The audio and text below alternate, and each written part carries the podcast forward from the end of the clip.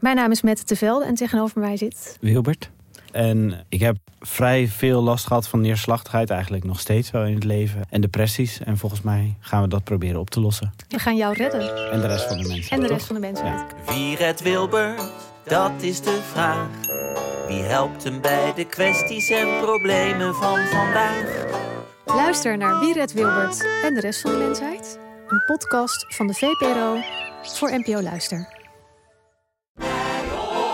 Kijk, de Jordaan. Daar ben ik geboren en getogen. De nieuwe Nederlandse musical Onze Jordaan van Diederik Ebbingen is dit najaar in de theaters te zien. Koop nu uw kaarten op onzejordaan.nl. Leuk toch?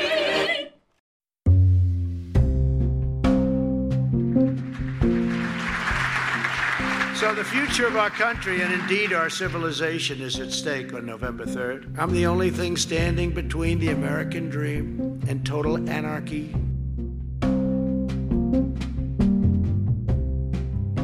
Democracy was never meant to be transactional. You give me your vote, I make everything better.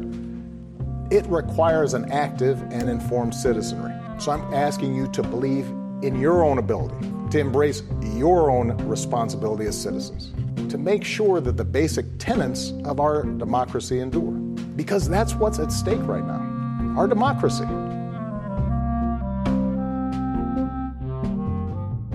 Under this administration, authoritarianism has taken root in our country. I and my family, and many of yours, know the insidious way authoritarianism destroys democracy, decency, and humanity. Nero fiddled while Rome burned. Trump golfs. Welkom bij Radio Amerika, de podcast van de Groene Amsterdammer over de Verenigde Staten in 2020. Rondom de presidentsverkiezingen van volgende week spreken wij elke paar weken over een belangrijk politiek moment, over de achtergronden daarvan en over de mogelijke gevolgen voor de presidentsverkiezingen tussen de zittende Amerikaanse president Donald Trump en zijn uitdager Joe Biden. Ik ben Rutger van der Hoeven, de buitenlandredacteur van de Groene Amsterdammer, en ik bel vanaf de redactie in Amsterdam met onze correspondent in de Verenigde Staten, Casper Thomas. Casper, jij wilde gisteren Radio Amerika wel opnemen via de telefoon vanaf een rally van Trump, als ik het goed heb begrepen. En nu zit je gewoon thuis, klopt dat of niet? Ja, dat klopt. Omdat ik dacht eigenlijk dat we gisteren zouden opnemen. En eh, toen was ik in, eh, in, in Lancaster, Pennsylvania. eh om dacht, ja, ik ga toch nog even een keer naar zo'n Trump rally. om even te kijken, is het, zijn, zijn dat nog steeds zulke spektakels? Wat, wat, wat, wat zegt de president daar natuurlijk? En, en misschien ook wel een beetje vanuit de vraag, misschien, misschien zijn ze er straks wel niet meer, de Trump rallies. Eh, het is nog spannend, de, de, de verkiezingsuitslag, maar het was misschien wel een van de laatste. Dat is een mogelijkheid. Dus ik wilde dat echt graag nog even een keer mee, eh, nog een, graag, graag een keer meepakken. Ja, ik heb in 2016 op dezelfde manier zo'n Trump rally bijgewoond. Toen dacht ik ook van, nou ja, als hij niet wint, dan is dit toch een kandidatuur waar nog heel lang over wordt gep- gepraat. Dus ik had ook mijn perskaart bewaard en zo. Maar ja, prompt won hij en begon hij ook ehm, rallies te houden alsof het eh, elke, elke maand verkiezingen was. Dus, ehm, en wie weet... Nou, dat was gisteren trouwens ook hoor. Dat was echt, het, het, het maf is elke keer als je weer Trump luistert, hij is vier jaar president geweest, maar hij eh, gedraagt zich als de, als de uitdager, als het ware, eh, die, die, die zich moet invechten. Je zou, als je dat zou horen, dan, dan zou je niet doorhebben dat er iemand staat die al aan de macht is. Eh, en ook weer trouwens enorme opkomst. Het, was, eh, het zat mutvol, je kon er niet meer, kon, je kon er niet meer bij. Eh, het was koud, het was regenachtig. dus Pennsylvania liep echt, wel, liep echt wel warm weer voor Trump, wat ik gisteren kon zien. Ja, en nou ja, die hoge opkomst en die grote belangstelling... die heeft misschien te maken met het thema van deze week. Want deze week gaan we kijken naar het luchtige verkiezingsthema... het einde der tijden. De presidentsverkiezingen in de Verenigde Staten gaan al decennia lang gepaard aan apocalyptische retoriek over het immense belang van de verkiezingen en de onvoorstelbare gevolgen als de andere kant wint. Maar dit keer lijkt het ook alsof het eindtijdgevoel extremer is dan ooit. En we kwamen op dit thema omdat Casper vorige week aan het einde van de uitzending vertelde dat de stemming in Washington zo voelt. En ik moest daaraan denken toen ik sprak met een vriendin. Dat was ook afgelopen week die naar Nederland is geëmigreerd vanuit Georgia. En zij vertelde over haar familie. En ze zei dat die echt als een soort van in een bunker leeft. En, eh, en, en mentaal ook eh, totaal nieuwsverslaafd is. het moeilijk vindt om het huis uit te gaan, om aan andere dingen te denken. En haar familie denkt echt letterlijk, zegt ze, dat ze doodgaan als Trump wint. En is ontzettend, ontzettend gespannen. beleeft dit als een, als een moment wat hun ehm, ja, hun, hun toekomst gaan maken van hen en hun kinderen en hun kleinkinderen zijn ontzettend gespannen. En ja, dat gevoel van die eindtijd, dat leefde bij hen in ieder geval ook. Uh, leek het echt heel sterk en ook heel fysiek. Ja, dat is, ja, ik heb hetzelfde wel een beetje. Dat niet, ik, bedoel, ik denk niet dat, ik, dat, er iets met me gebeurt als, als afhankelijk van de uitslag. Maar dat gevoel dat er een, een soort moment aan het komen is waarna alles anders wordt of misschien wel kapot gaat of waar, inderdaad, waar je mee omgaat, word je bij besmet. Het is ook een beetje dat Amerikaanse denken in, in alsof het een soort epische strijd is met helden en schurken. Echt een beetje de, de, de, de, de televisiedrama manier van naar verkiezingen kijken. Maar het zit hier echt in de lucht, dat, dat, dat, dat gevoel van apocalyps. Uh, ik kreeg net nog, voordat we gingen praten, Rutger, de, de New Republic uh, binnen. Die heeft een rubriek. Uh, en dat is, die heet Apocalypse Soon. En dat, zijn, zeg maar, dat is hun, hun rubriek voor alle coverage over de verkiezingen, die, die, die gaat over wat hierna komt. En het stuk van vandaag was: The whole world is on the ballot. Dus het hele, de hele wereld, daar wordt over gestemd. En dan combineren ze de, wat er met de Amerikaanse democratie gebeurt, met wat er met de planeet gebeurt. Dus een gevoel van eindtijd, dat zit er hier echt wel een beetje in. Ja, dat sluit ook wel een beetje uh, aan trouwens. Ik, ik heb in zit te lezen voor deze uitzending. En ik kwam een artikel tegen van Vox uit 2016 en dat heette uh, It's Armageddon Again. Dus kennelijk is dat toch echt iets wat, uh, wat de hele tijd terugkomt. Dat ze zeggen de media dan, uh, die nemen dat soms ook maar op de hak. Um, er is, en er is een lange geschiedenis van. Ik heb dat um, ja, na, nagelezen. Ronald Reagan is daar een grote naam in. Tot de Tweede Wereldoorlog was het eigenlijk zo dat, uh, dat er toch in de dat het gevoel van de Amerikaanse verkiezingen veel was dat er een, een strijd was om de politieke werkelijkheid van, van het land en, en de politieke toekomst. Maar um, dat dat wel concreet gebonden was aan, uh, aan economie, aan andere keuzes van het land en niet, niet een bredere betekenis kreeg die, die echt met ondergang te maken had. En dat kwam daarna kwam dat wel. En er zitten twee hoofdstromen in als ik dat zo lees. De ene is religieus. Uh, apocalypsretoriek die heeft zijn origine in het prilste begin van de VS. Dat waren Puriteinse kolonisten. Die kwamen naar Amerika en zagen dat als het Bijbelse stad op een heuvel. Hebben ook heel erg sterk het, een, culturele beleving van de terugkeer van Jezus. Dat, dat uh, veel evangelicals geloven daarin. Uh, zoeken daar aanwijzingen naar. En politici die laten daar soms, uh, die, maken daar dan ook hints naar. En een tweede poot is economisch. Uh, Friedrich Hayek schreef in 1944 The Road to Serfdom, zo'n uh, een economisch boek wat heel erg wordt gezien als de, een, een wegbereider van liberalisme, neoliberalisme. En Friedrich Hayek die schreef daarin dat elke vorm van economische planning door de overheid, dat het uiteindelijk een weg is die leidt tot slavernij en totalitarisme. En hij schreef het natuurlijk op een, uh, ja, op, op een daar, daar maakte hij een hele brede analyse van. Maar dat kernidee is heel erg opgepikt uh, door, uh, door Republikeinen en door Reagan. Reagan werd daar sterk door beïnvloed. En die twee, die twee stromingen, dat religieuze en dat economische, dat bracht Reagan samen. En ook in zijn retoriek. En hij begon daarmee Het verbaast me trouwens niks, uh, Rutger, dat het de, de, de, de, de televisieacteur die president werd, degene is die dat apocalypse-denken, eh, het Amerikaanse discours in heeft gebracht. Dat, dat is natuurlijk eigenlijk, dat ligt wel voor de hand. En volgens mij is Amerika daar sindsdien niet meer van afgekomen. En alleen het maf is dat dat idee van de, de, deze verkiezingen gaan over de toekomst van de democratie, die, zoals je net beschreef bij, bij, bij Hayek, is nu eigenlijk speelt dat thema nu weer op, maar dan op een andere manier. Het idee is dat als Trump nog vier jaar krijgt, dat eh, dat, dat het einde van de Amerikaanse democratie zou kunnen inluiden. Dat al zijn uh, gemorrel aan, aan de rechterlijke macht, zijn zaaien van wantrouwen tegen het electorale proces, de hele manier waarop hij de het office of het, de, de, baan van de president eigenlijk gebruikt als een persoonlijk verdienmodel. Er is echt grote vrees hier voor, voor inderdaad dat, dat, dat nog via Trump de Amerikaanse democratie krakend uh, tot, uh, tot stilstand gaat brengen. Weet je, de stapel boeken die hier op, die hier op het bureau ligt inmiddels gaat, het heet is Trumpocalypse, uh, How Donald Trump Destroyed the Presidency.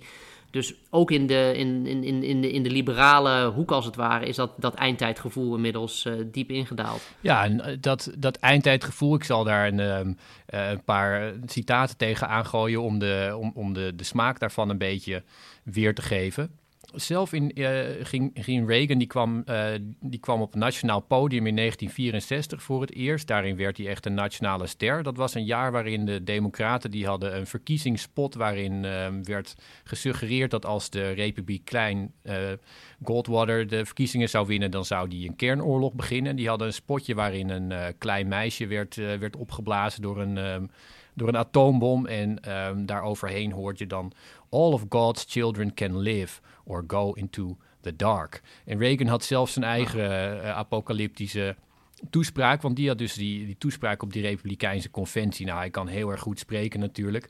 En hij zei onder meer: We will preserve for our, our children this. The last best hope of man on earth, or we will sentence them to take the first step into a thousand years of darkness. Nou, dat is natuurlijk onvoorstelbaar dat je zulke retoriek gebruikt als duizend jaren uh, duisternis als, als uh, de tegenstander wint. Maar dat was heel erg uh, toch een, een soort wegbereider. En in de verkiezingen van 2016 heb je dan um, Ben Carson, een kandidaat, zei: This nation is over as we know it. Als de Democraten zou winnen.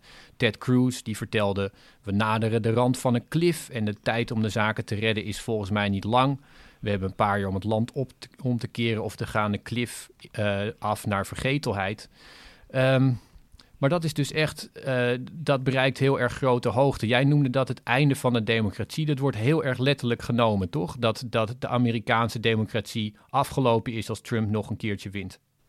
Ja, en, de, en, en, er zijn mensen die dat niet eens. Je hebt een, er is een conservatieve stroming die dat niet eens betreurt. En, en, en gewoon, die, ze noemen zich postliberalen vaak. En ze zeggen: luister eens, ja.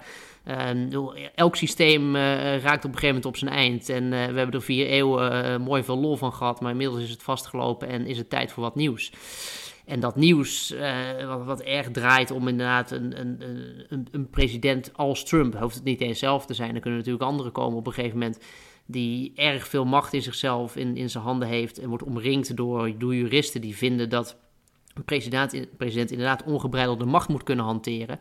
Dus je ziet als het ware zo de, de, de kiemen van een, uh, een, een, een postliberaal of autoritair model hier ontstaan. Of dat echt de toekomst van Amerika is, dat is natuurlijk de cliffhanger. Dat, dat zien we weer in volgende episodes. Dus dat, dat, het, filmische zal er altijd blijven.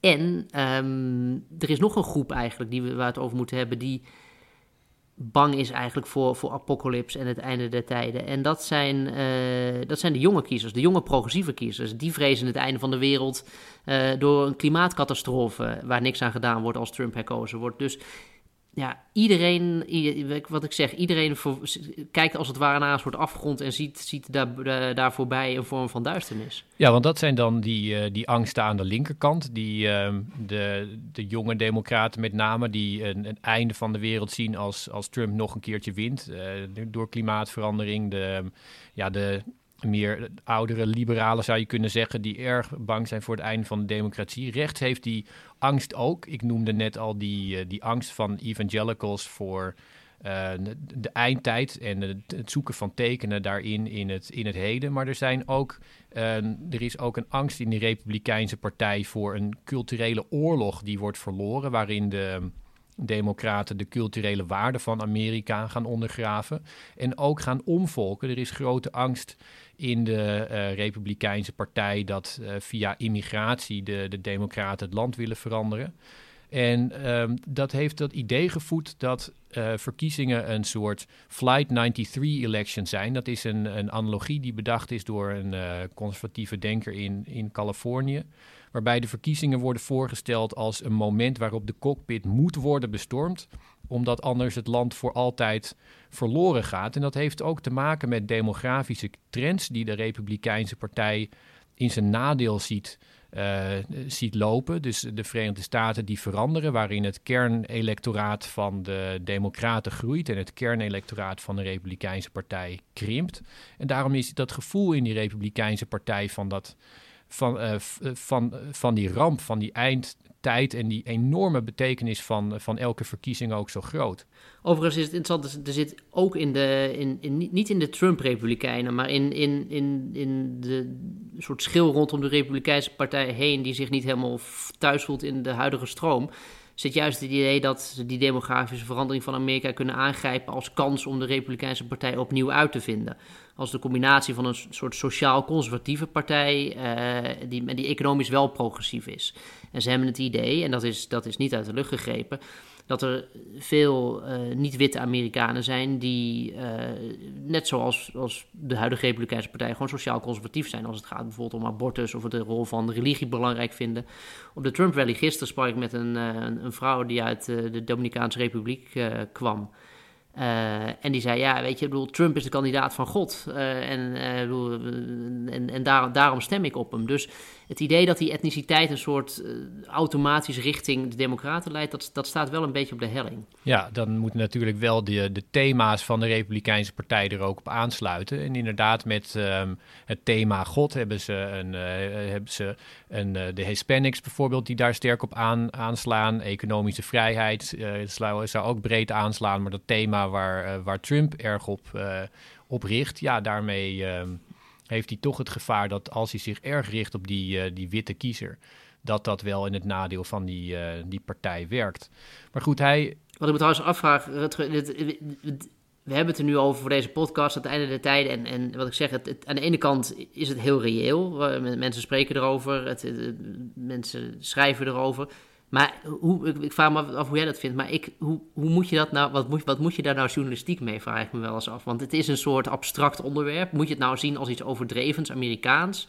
Moet je het serieus nemen? Ik, ik worstel daar best wel mee. Ik weet niet hoe jij daar, uh, hoe jij, wat jij daarvan vindt. Ja, ik denk dat er twee, twee dingen aan zitten. Aan de ene kant is het inderdaad iets wat, je, wat Amerikanen houden gewoon enorm van een show. Die, uh, die houden ook van uh, veel beleven hun verkiezing toch uiteindelijk ook als een show.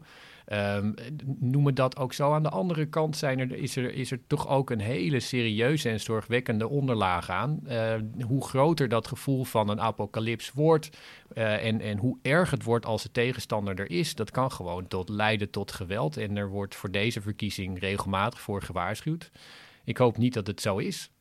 Maar het kan zeker. Ja, en, en, de, ja, ja, ja, en, de, en, en de klimaatcatastrofe is geen fictie. Kijk, dat is, dat is natuurlijk. Dus ik vind dat eigenlijk de meest harde, meest tastbare uh, kant van dat, dat eindtijdsdenken hier. Dat, dat bedoel, nog vier waarin Amerika niet meedoet uh, aan het tegengaan van de opwarming van de aarde, dat is, dat, dat, dat, dat, dat is wel echt serieus. En je ziet dus voor mij, dat is dus ook echt een motivatie voor. We hebben er straks een mooi stuk over in, in, in, in de Groene van deze week. Maar dat is echt een motivatie voor jonge kiezers uh, die, om, om naar de stembus te gaan. Uh, dat heeft Laila Frank, die voor ons door Amerika heeft gereisd, ook opgetekend. En weet je, dus die, die, die. Dus, en ik merk ook als je met mensen spreekt, mensen gaan niet eens op Biden stemmen omdat ze uh, Biden nou zo geweldig vinden. Die mensen bestaan ook. Maar heel veel mensen gaan gewoon voor, op Biden stemmen omdat ze Trump zien als de apocalyps van Amerika. En ze zeggen, weet je, we mogen gewoon niet nog. En die drijfveer die is zo groot. Daardoor gaan we denk ik enorm hoge opkomst zien. En ik zag laatst uh, iemand die, die, die vergeleek uh, Biden. Uh, noemde, zei, Biden is de kill switch. Dus de knop waarop je drukt op het moment dat je het, dat je het allemaal te eng vindt worden. en dat is iets wat, wat, wat, wat veel Amerikanen lijken te doen op het moment. Ja, nou ja, dat is um, ook, zou ik zeggen, een goede, een goede motivatie om mensen naar de stembus te krijgen. En het klimaat. het klimaatprobleem is. Um, lijkt me een prima reden uh, voor mensen om, uh, om te stemmen. En dat lijkt ze ook in, uh, in enorme aantallen te gaan doen. Dus wie weet, het zou wel eens de, de grootste opkomst in decennia kunnen zijn. We, over een week weten ja, we dat. lijkt er wel op.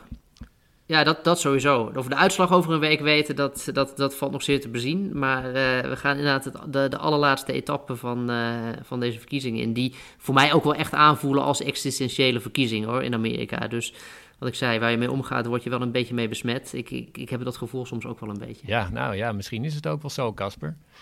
Wie weet. Um, maar volgende week weten we in ieder geval iets meer over hoe het is gelopen over de, op de verkiezingen zelf. En hopelijk weten we dan ook de uitslag. Misschien nog niet. Maar in ieder geval weten we meer. En wij zijn dan ook weer terug. Zeker. Ik spreek je over een week. Als de, de, ik spreek je na de apocalypse of, uh, of, die, of die uitbleef. Tot na het einde der tijden, Casper. Yes, tot dan. U luisterde naar Radio Amerika, een podcast van de Groene Amsterdammer. Als u deze aflevering interessant of goed vond, dan kunt u ook de vorige zes afleveringen terugluisteren. Die staan allemaal nog online. Deze week komt een speciaal nummer van de Groene Amsterdammer uit, gewijd aan de Verenigde Staten en de aanstaande verkiezingen, met als thema Van wie is Amerika?